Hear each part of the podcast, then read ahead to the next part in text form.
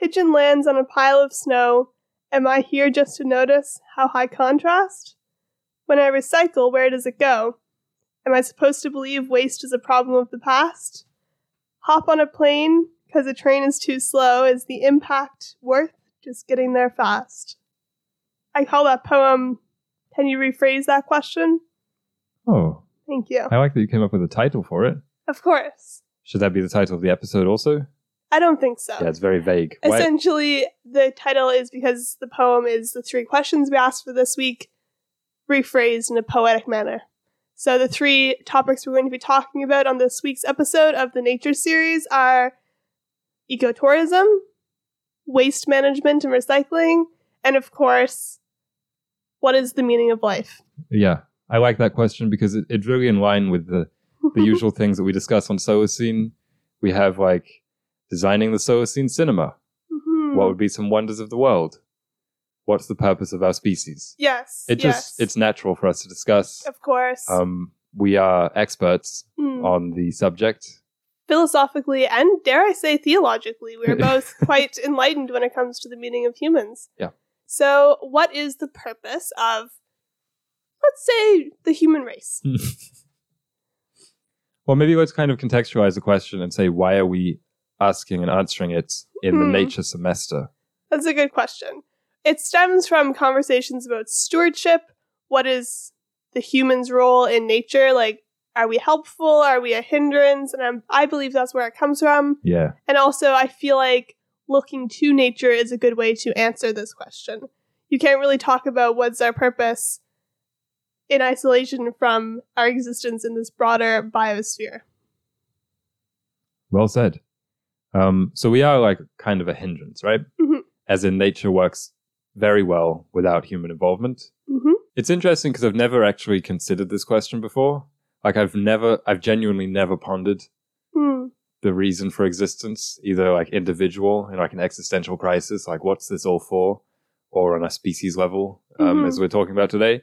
But really it underpins pretty much every conversation of economics, politics, the type of things that we do usually touch on in Solacene, um, are, are kind of this is this is fundamental to them. Mhm. Like, what what are those things other than just extensions of your answer to this question? Basically, it's like you want to restructure economics a certain way because you think that humans should do this. Hmm. The kind, the question is basically like, so what should we do? You know, like, what should we do? Yeah, exactly.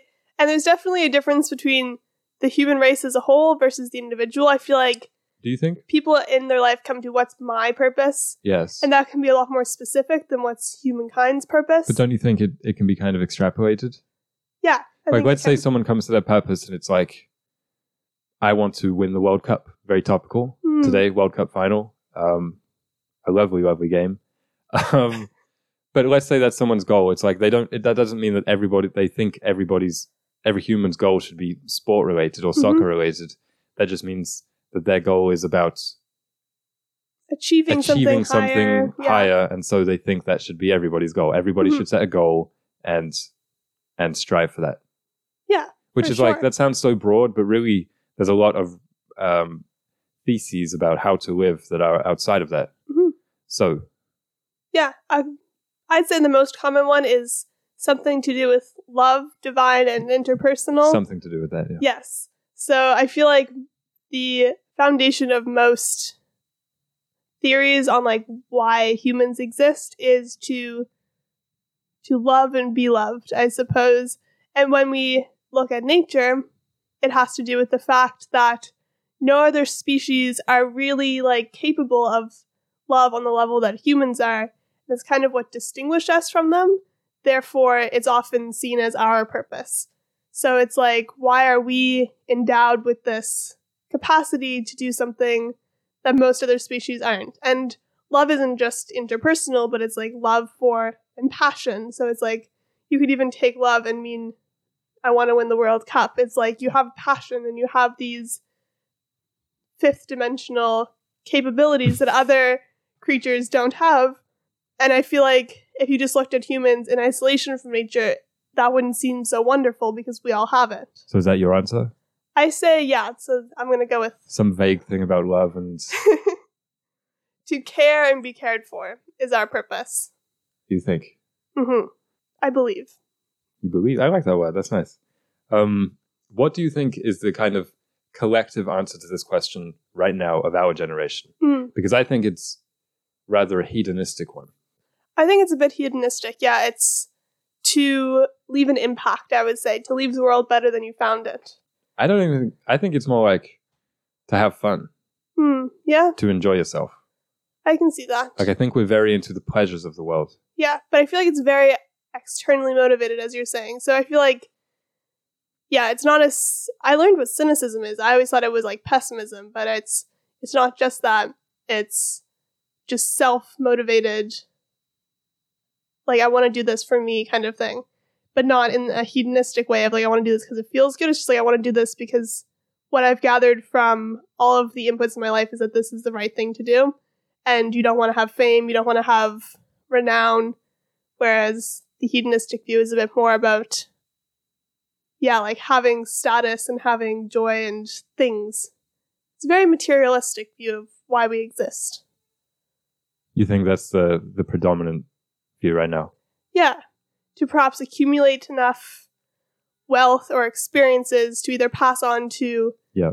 future generations or to just feel fulfilled like yeah i'm obsessed with travel so i'm going to i'm to travel and travel and travel until i feel like i have kind of accomplished something and overcome perhaps where i was born It's a little bit distracting. Hopefully you can, or maybe hopefully you can't hear the uh, celebratory stink chariot horns outside Yeah. after the World Cup win, but celebratory or just angry. I, they all sound the same. That's the funny thing about car horns. Yeah. Um, but yeah, with regards to this question, I also think it's pertinent to the Solacene because having some kind of a collective answer, or at least a consensus, it doesn't have to be exactly the same, but like pulling in the same general dis- uh, direction, I think is is Hmm. important to kind of align the species wide, the collective human efforts and imaginations and hopes Hmm. in a somewhat similar or at least not opposite direction. That's why it's important for the Solacene. So having like a, a noble a noble answer to this question, even if it's just like very, very broad, like Mhm. like what you just said about love and being it's like that's that's just kind of an answer. But it's like having some answer like that is what I'm saying. yeah whereas right now i feel like it's either progress or love which i feel like in my opinion are very they're very different so if we're pulling in those two directions then it's going to end up with a very divided Yes. society So I was pondering this question for like a week.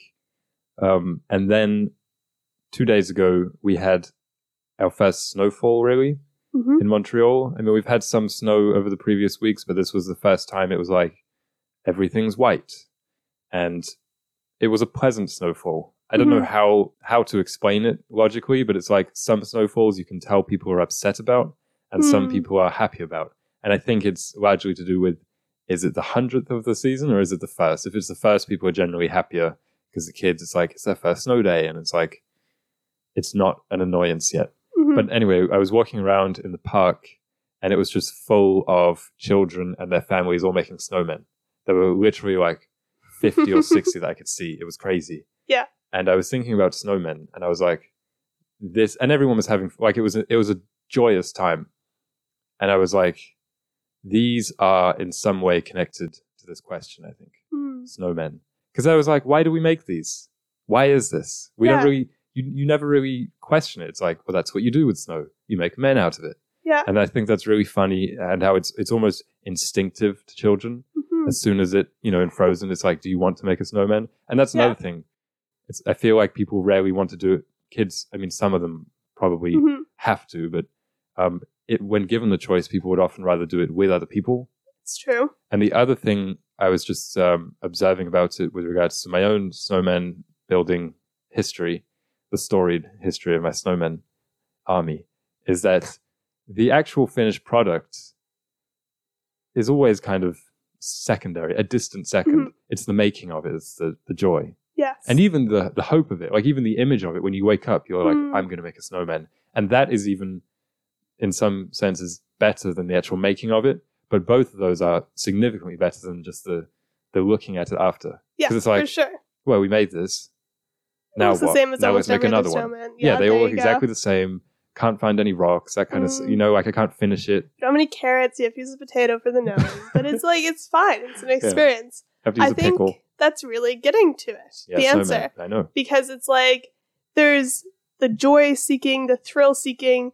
That's so much different than building a snowman. That's more about the creation, as you say, the process, Process. Yeah. the relations, Mhm. and the the dream. Yeah. Whereas the other thing, it's like it's about the dream, but then it's just kind of a hedonic treadmill. Whereas with this, it's Yes. like when you build a snowman, you say you build another one, but you're like you're happy. You're like, that was a lovely experience. I'm gonna go drink hot chocolate, hmm warm up, go about my day. I was uh, so because of this, I wanted to find some research into why we make snowmen because that really is interesting to me. Um, we make sand castles, snowmen, that Mhm. kind of thing. It's like we make our houses and ourselves. I just, I just, I think there's something philosophical in there that I'm not like haven't applied myself to fully, and probably just not smart enough to to properly wrap my head around the fact that Mm. this stuff comes from the ground. It's a pure blanket.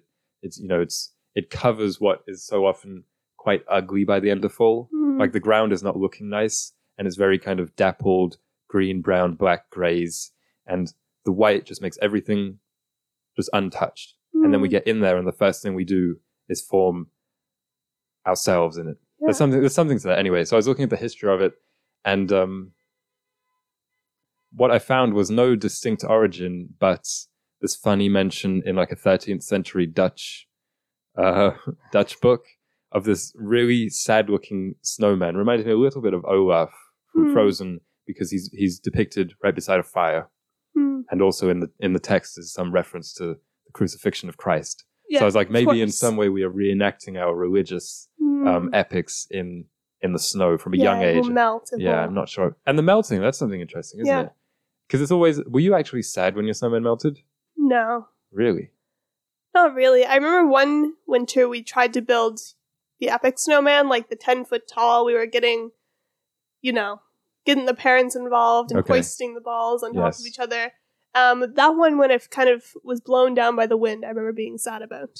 But for the most part, Yeah, it's not that tragic, is it? no, And I think that maybe it maybe it also it's this idea of like the death cycle death from young age. rebirth. Immediately There you're you're becoming attuned to it. I don't know if Mhm. I'm looking too much into this, but there's something to that. DW Snowball. Yes, There's an episode of Arthur, one of the most iconic, I might I might say, for sure. where DW um, tries to freeze a snowball all year, Mhm. and it's like that's unnatural. DW Dora, just let it melt. A new one will come every year.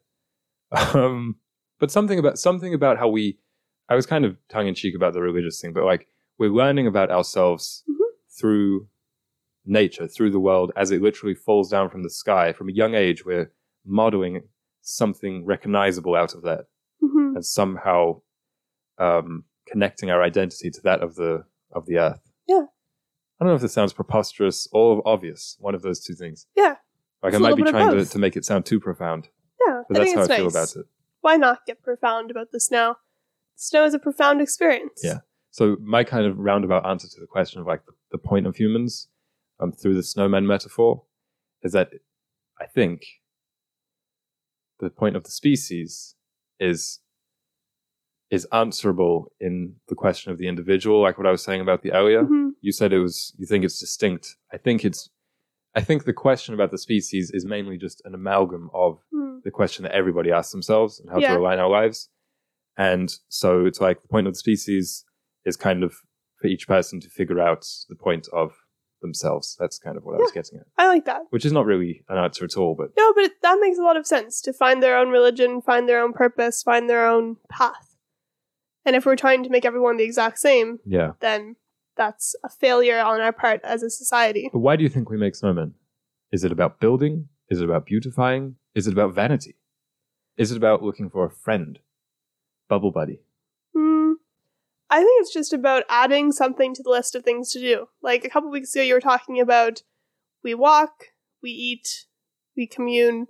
I feel like build a snowman. Like it's like a, a thing on the to do list. yeah. Build something, do something with the snow. I was toying with what my answer to this question just being point of the humans is just to do without Hmm.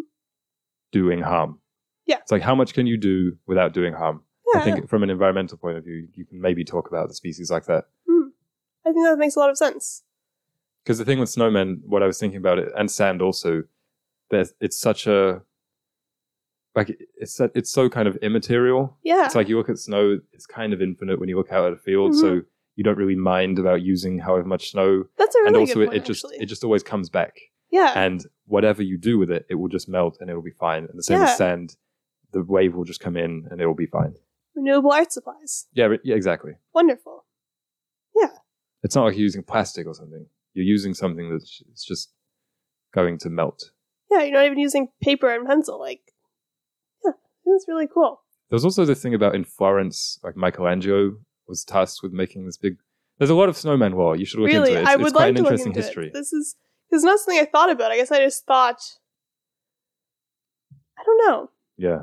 I, I didn't. I didn't. No one thinks about it. It's just like, well, they're snowmen. Yeah, It's like, well, where did that come from? there's snow angels. We just lay down and Yeah, I didn't even Like think about that. yeah. Getting really biblical with this. Mhm. But there was also this story about this one town. I want to say it was in Belgium, where it was like they made hundreds of snowmen as like a, a political um, protest or something in the 1500s. I don't know. Mhm. Look into it. Snowmen, snowmen. Well, Okay, sounds good. And something else we wanted to talk about this week is waste, as we were kind of alluding to with the snowmen, the most infinite of art supplies. Again, this is a question of why are we talking about waste in the nature semester, and I think it came again out of a question of like when you're camping, what do you do with your waste, all of this stuff. And I think we'll definitely have like an infrastructure series where we talk a bit more about waste, a bit more about roads and these things. sure. But I wanted to talk about waste in the nature semester, mainly in the context of plastic, which is the polar opposite of nature. And Do you think? Yes. Even though it comes from nature, did you know that? Mm, Did you know that plastic comes from nature? I wouldn't say it's Everything naturally occurring, but uh, yeah. I, I'm saying it is it's the it's the complete opposite of nature is plastic because it has so many negative impacts. It is almost like we recycle it, but not really. yeah, we don't really recycle it. No. I think that's one thing that I learned about this week. Also, I was shamefully ignorant about recycling in general. Let me put it like that. hmm Before this week researching, and it's, it, I have to say, it wasn't entirely through lack of trying because I have tried to wrap my head around recycling before, Yeah. but I feel like in some cases it is deliberately obtuse. Um, One hundred percent. I was doing trying to find like breakdowns of like how it works for each material. Nice. It doesn't really. It's just like, well, they take it, they sort it, they wash it. It's like, but, but how is it like transformed into Yeah. something new? Well, with And, some, with like metal, yeah, that's very obvious. they melt it, they reshape it. with um with compost, that's Mhm. very obvious as well. yeah, Compost piles in the Solacene, that's a form Mhm. of recycling. Yeah. How how common? I think there'd be community compost piles. Hmm, yeah. I think waste management in the Solacene will be a lot of reduce, reuse, recycle kind of situation. But compost, like, will always have food waste. Um, but yeah, community compost piles, so like you know where it is. It's then used just for the local farming initiatives and so on. And then there just won't be garbage piles. Like everything that's produced in the Solacene will either be recyclable or reusable. But it's like even if you're making like metal containers to buy your food in and so on, like there'll come a point where it's just needs to be made into something else. Yes. But everything will be circular. Two things. Yeah. What else? One of my high school teachers had the largest um, individual compost pile in the province. Really? Yeah, in Canada or in, in Nova Scotia. Mhm. And also, I was thinking about in our apartment building that we used to live in, which probably had like a hundred or two hundred um, different suites in it, maybe. Yeah. The waste was all just one thing. hmm And I was like, this is ridiculous. Because it even had a chute. They even had garbage chutes. hmm You could just throw down your compost chutes or something like that. Like, Yeah. And for for that to be in a city so kind of big and developed as Montreal, I was like, this is hmm this is damning. Because food is so easy to recycle. Like I I know. understand it with plastic and even paper, but food is just so simple. Recycling, we rely on it way too much, and it causes us to consume unconsciously because Yeah. it's like, well, it just can be recycled. Like almost everything that we have here that we throw in the garbage is like it goes in the recycling. There's very little that goes in the actual, like to go to a landfill bin. And I think because of that, we don't think about it because like it's just all paper. And it's true, like it can all be recycled, but it's it's not helping the cause. I don't think. Which do you think is well, because a lot of it just gets thrown out anyway, but that's Mhm. another um, conversation. But which do you think is the most important of the reduce, reuse, recycle mantra that you mentioned? Reduce. Reduce is like up here, Yeah. and reuse is like down here, and recycles a little bit lower than that. Reduce Yeah. is just it's just so much more important than the other two. That it's something I don't think is drilled into our heads in school when we're being taught about Mhm. how actually you can stitch your Kool Aid bags into one big purse Yeah. or into a jacket. It's like no one's going to do this. How about we just stop Mhm. drinking Kool Aid, Yeah. Exactly. literally and, and figuratively? How about Mhm. we stop drinking the Kool Aid? Yeah. Um, so I think reduce number one. Yeah, just by such a long shot. And the reusing, like, yeah, you can reuse your plastic bag for a bunch of different reasons, but it will eventually break down. In the process, you're going to end up with a bunch of microplastics in your Yeah. bloodstream and in your water. And then at the end, it's going to just be in the landfill. Like, it's just kind of postponing it. And because if you have this mindset of, like, oh, well, I can reuse all these plastic bags I get from the grocery store, you're never going to refuse. Like, that's another one that they've ooh, There's like seven. R's. I like that one. It's like reduce, refuse. There's like seven, but I don't know them. Return? Return, maybe. Maybe we should come up with a mantra next week. Hmm, for the Solacene? Yeah. The waste management mantra of the Solacene. Yes, exactly. Yeah. I think it might just be reduce, reduce, reduce. But Yeah. in any case, maybe we can think about that. Mhm. But it's just like there's so much arguing about the, the merits and demerits of all the different materials. It's Mhm. like plastic, but what about this new biodegradable components? And it's Mhm. like blah blah. It's like why don't we just stop wrapping bananas individually? yeah. They already come wrapped in Yeah. that yellow thing. hmm So I think whether it be cotton for clothes, whether it be uh, plastic, whether it be glass, paper, wood, whatever, we should just Reduce, reduce, reduce. yeah, reduce. Yeah. I learned about this concept. This is for the ecotourism question, but I'll talk about it now. It's called disaster capitalism, which is when industries are built off of issues made by the system kind of thing. yeah. And as we've said before, we're not like anti capitalism, but I think it's kind of in this weird. Disaster capitalism Mutant. is pure late stage capitalism by the sounds Yeah, of it. So like exactly. so like plastic straws Mhm. is a prime example of disaster capitalism because it's Mhm. like we shouldn't be having these cups from fast food places that we need to. Mhm. It's like why do we need straws anyway? You're an adult. Yeah, exactly. And it's like, oh, well, we're actually going to make an industry of where we make reusable banana holders. It's like, yeah, we just don't need them. or paper straws. Paper like straws. why do we need them yeah. at all? Even like the cotton bags industry, it's like that's worse for the environment than the plastic bags were because we don't use them. We just lose them. Or they end up in the garbage or they end up whatever. And yeah, we just need to rethink how we consume things. Yeah. And it's like I feel like food is so simple because it's we're not that far removed when you just go to the store, say I need two kilograms of this, Mm-hmm. one kilogram of this, and I'll take five apples, and you just put it all in your own sacks or whatever and Yeah. take it home. Like that wasn't that long ago. Well, think about milk. yeah. Think about how the milkman used to come, drop the glass milks off, hmm milk Pick up bottles, the empty ones. pick, pick up the empty ones, rinse them, refill them. It's like if if a company um proposed that today or a government, everyone would be like, "Wow, this is the future. Wow, this Mhm. is so innovative." It's like that's just what it was before Yeah. every um, profit became slashable because of.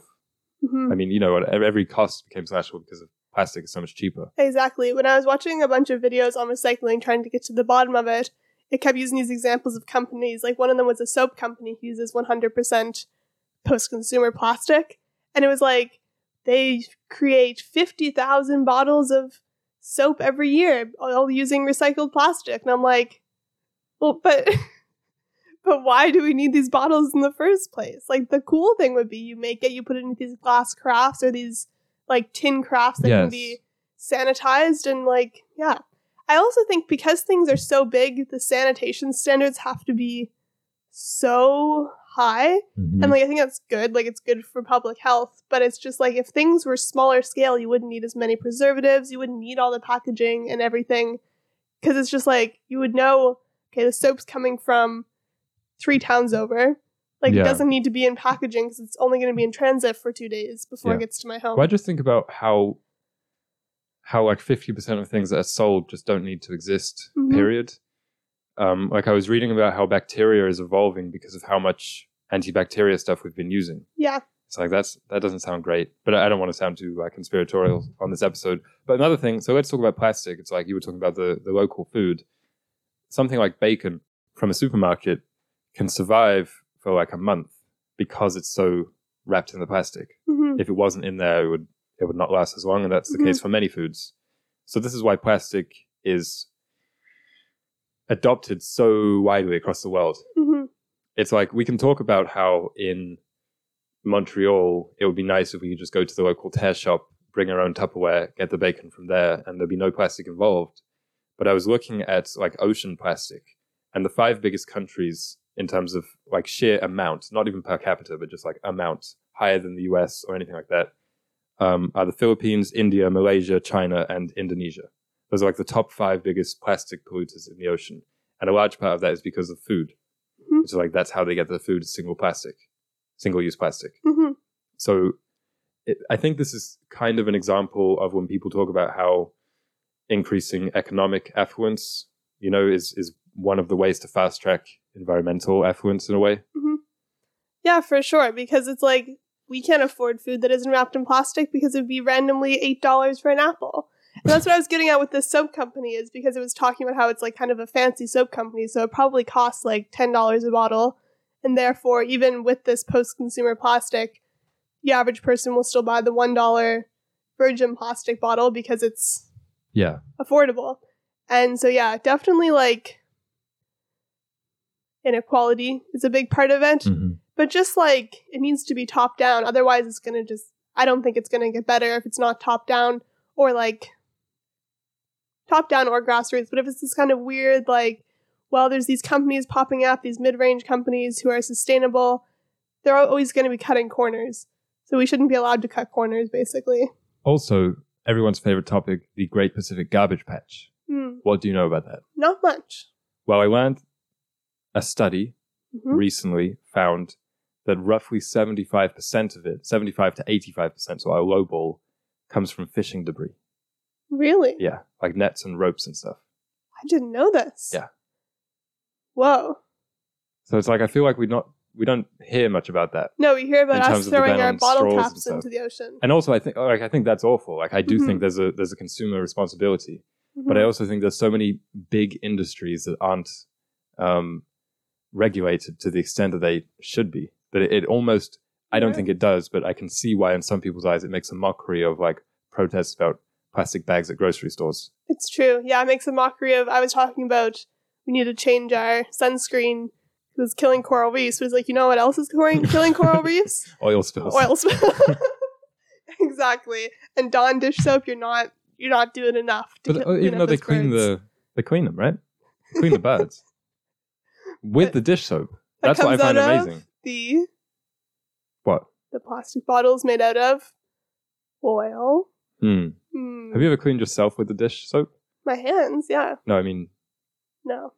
if you were to, which color? I'd go for the purple. Did- I always like the purple dish soap. They have flavors, you know. But did you know that? like taste flavors? Well, they all have names. It'll be like, Yeah, it's like green apple. right. I always get the lavender because I like how it smells. Is that what the purple is? Yeah. Hmm. Yeah. so why not use it on ourselves? I just Oh, think it's bad for your skin. It strips all the oils. Okay. And also, if you get it in your mouth over too much time, it will Anyway, hurt you. um, next question. yeah, next question is what is ecotourism and how will that mutate in the Solacene? Speaking of mutations, though. Speaking of mutations, well, speaking of plastic, Oh, the organism of the week is the humble Ideonella sakaiensis, which is a single celled organism. okay. Is it one that consumes plastic? Yeah, yeah. Hey, I got it. So it is nicknamed PETase, PETase, because PET is the polyethanol, like it's the name for plastic. And so it can digest plastic, turn it into energy for its survival, and then just into organic compounds. And then often in nearby like plastic recycling facilities is where they originally discovered these. So this guy kind of like captures it, and then all the other enzymes and things in the soil will like then use those things that he's captured and they'll turn it into more and more organic and they disperse it. So Yeah. he can eat it faster than 30 times faster than average. So it's like if you had soil that was really populated with these and you threw a plastic bottle in it, it would degrade 30 times faster than if you threw it into non PETase soil. It's gram negative, aerobic, rod shaped, and motile. So it has a single flagellum. Um, I just did a quick little single celled organism Let me describe it. It looks vaguely okay. So it kind of looks like there's some food on an oblong plate with a tail that makes it Hmm. look, I suppose, vaguely spermatozoic. Yeah, well, similar. I mean, it's just a single cell, so it has the nucleus, it has the mitochondria, all that jazz. Uh, we don't need you to go through your ninth grade Golgi body uh, explanation. oh, there's the Gojules in there. um, So that's the organism of the week.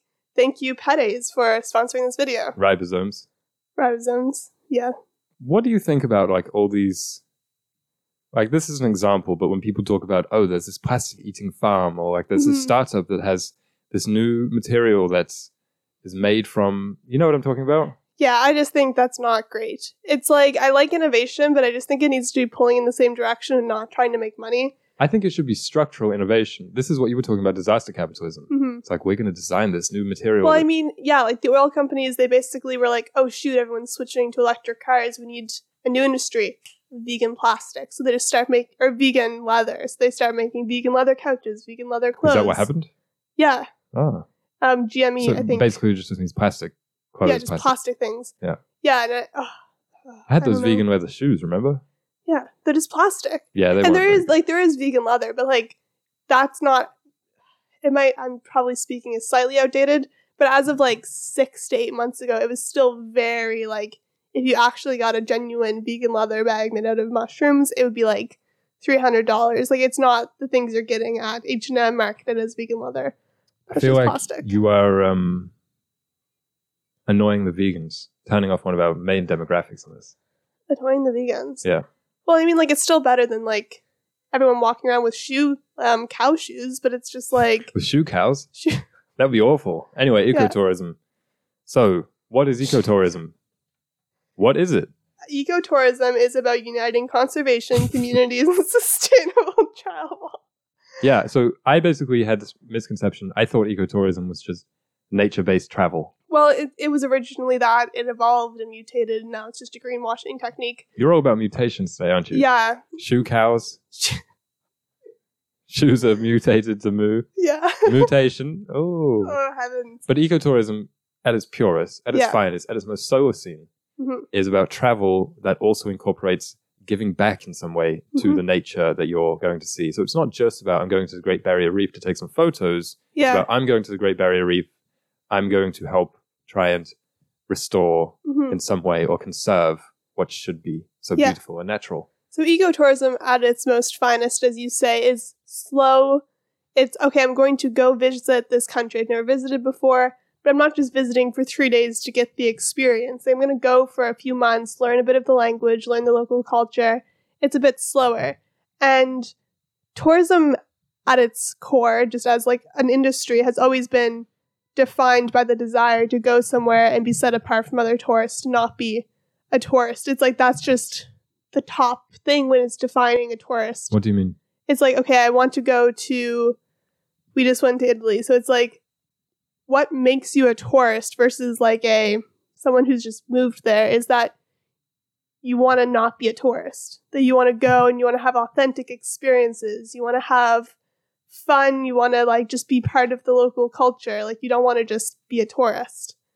Um, which would mean to me like to be a tourist, like you don't want to just go and take pictures. You don't want to just um, you don't want to stand out and like dress different. Like you want to immerse yourself in the culture. Um, so like ecotourism is genuine is like meeting that need of like choosing to go and immerse yourself in the culture whereas when we go for a week it's like you desire that but you're not going to have any catharsis and like feel like that desire has been met when you leave Okay. so then you keep going back and you keep traveling and it's So kind it's of a like it's a more comprehensive experience of the place when you travel there. Mhm. But what I was talking about was that at its purest, it involves some form of work, yes some form of ecotourism effort. Mhm. Ecotourism does. yeah Whereas most, I'm just going to go see some churches Mhm. or some ruins. don't Yeah. you're just on vacation like you're in vacation mode Where are some places that you would like to see just for their nature? What's like the top two? Hmm.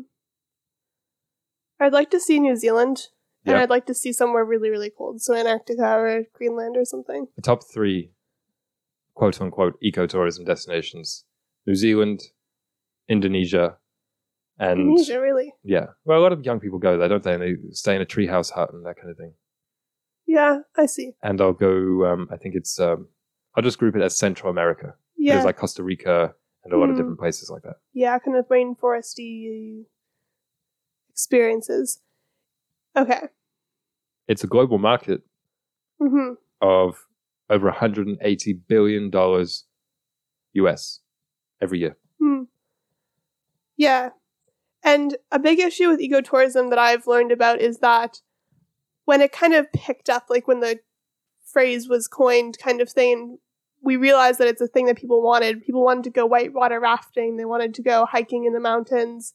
Um, local people started trying to like create these experiences to facilitate oh, you can come and stay on a farm, you can come and stay like in these Tree houses. tree houses, yeah. But then they weren't doing super well because they weren't consulting with the tourists. They were just like, oh, this is an experience that's authentic, that it's like going to help the community grow, it's going to help us, it's going to be nice and like um, mutual. But then the people who, like the early adopters of ecotourism, then swooped in. They're like, I'm going to make these tree houses to stay in, but they're going to obviously be all English speaking. They're going to all have like pretty Western food. And then it becomes this becomes very capitalist and not grassroots. It's like the people who are then benefiting are third party, they're not the local people. And with ecotourism in the Solacene, I think it'll be very grassroots. It'll just be like, it'll be very mutual. It won't just be, I'm going to go stay on this resort. And the people who run it are also from the country that I'm from. It's like the people who run it will be the people who live there. I think. Why do you think ecotourism is popular? Well, mainly, I think there's this thing called extinction tourism, which has always been a thing. Like, we go to see museums because these are extinct civilizations. But nowadays, it's like, I'm pretty sure 90% of people probably going to Venice are saying, well, I just want to see it before it's gone. Yeah, but I'm talking about ecotourism. Yeah, okay, sorry. I think it has a lot to do with, like, wanting to capture nature before it's gone or c- go to places because, like, we live in a city. It's like, there's no nature here. I want to go capture an experience of nature. I'd want to be outside, in other words. Yes, exactly. That's what I think. And I, I'm like, I don't think this should be a $180 billion USD uh, market per year. I think in the solar Yeah. scene, which is what we talk about on the show, show, conversation, podcast, whatever, um, not everybody will live in like a loud, stink chariot filled, Mhm. stinky, grey, geometric city. Yeah. And so it's like, I'm going to go outside. Yeah. I don't have to go to Costa Rica though. I'm literally go just going to go outside. outside. Yeah, And how I. nice is that? Like that's what it is. That's basically Exactly. what it is. We've, outs- we've outsourced it and like we've, paved paradise. So now we have to take a flight Mm-hmm. to get there. Yeah. I mean, there's the saying, "Don't like create a life you don't need a vacation from." But I'm Yeah, gonna g- exactly. extend it to create an environment you don't need a vacation from. No, yeah, exactly. So it's like you can just go to the environment. Like you can just go to nature and not have to like travel to nature. I mean, there's always be- going to be like landmarks. Not Yeah, every place has a great barrier reef, and not, not, every everywhere place is mountainous like or oceans. New Zealand or whatever. Yeah. So I understand that. Like, I'm going to make a pilgrimage here. I would Yeah. love to climb a mountain. Or I would. I want to hit the Pacific. Never been to the Pacific. Yeah. Never dipped my toe in the Mediterranean. Never seen a desert. Never seen a tree like this. Never seen a koala. It's like that makes sense. But I think in the so much of it is often just like, wow, it feels nice to be outside. Like we Yeah. did that to an extent when we went to Hundred percent. when we went to Europe and we were like walking around kind of rural it- Italy and Tuscany and stuff. We were like, isn't this lovely because of all the green and blue? Yeah, and but it's be like- outside eight hours a day. Yeah, but it's like untouched North America Mhm. was also very green and blue. We just Yeah. don't have it anymore. Yeah, one hundred percent. And Not that Tuscany is untouched, but I just Mhm. mean, you know, yeah, it's just different. And like, yeah, we're trying to like charge up our batteries with these little trips, but it's like our batteries shouldn't be depleted, and these trips should be just uh, another addition to our well-being. Like our well-being should be good; it shouldn't be reliant on these these other places or It's- these experiences. we did an episode about tourism and we basically said the same thing that Yeah, in the Solacene, more places will have cool architecture, cool museums. cool museums, whatever. So Mhm. we won't always have, and of course, Venice will always be Venice. So like there will still be people going there, but it won't be that that's the only place that you can find concentrated beauty in a sense. And it's the same way I think Mhm. with ecotourism. Yeah. And almost, and also what you said about being outside, like that sounds ridiculous, but people when they are traveling on vacation, especially Mm. on some kind of ecotourism or nature-based travel, that's the most they'll be outside for the year or for the decade. Yeah, I also I listened to this podcast about uh, anthropologists, and then this guy who's trying to his podcast is called The End of Tourism, so like you can check it out if you want. But this episode, he was talking about how people like people like us, like environmentalists and activists of all kinds, like, well, I want to go see the Great Barrier Reef to be inspired, and it's like your flight there is Yep. gonna have a net course. negative. Like it's Yep. just gonna be a net negative. So like if you ever have these pilgrimages, like if you really want to, like make it as sustainable as possible in your transportation. And I think just like check yourself kind of thing. Like I tried to do this before I make any decision to travel because it's like, why am I going? Am I going just to see something that I could basically like what will this do for me and what will this do for like my life kind of thing? And i think it's very common in this like 1% of people who have the ability to travel extensively. It's like they just kind of do it for the sake of it and they don't think it through very much. And they go three times a year to different places and yeah it's just having a net negative on the environment You know what I think we should talk about next week? Have we talked about pets a little bit on this nature semester? I feel like we touched on it, but I think i we went do my dog rant but dog rant, yeah, Yeah. But we should do like a bigger episode on pets. yeah the pet episode Pet worms. Having that one kid who has like a worm. hmm What's it called? an ant farm is that what you're thinking of Yes, exactly that. Yeah. I'm starting to think you're forming one because you keep saying, Alicia, an ant. And I never see these ants, but I think you're collecting them and you're to have a Yeah, little in my ant farm. pocket. Yeah.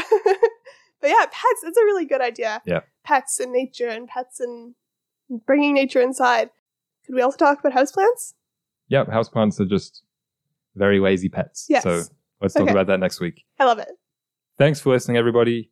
Hope you have a great week. If you liked the episode, please give a review or whatever. I don't, subscription, something like that. Yeah, share it with people. Bye.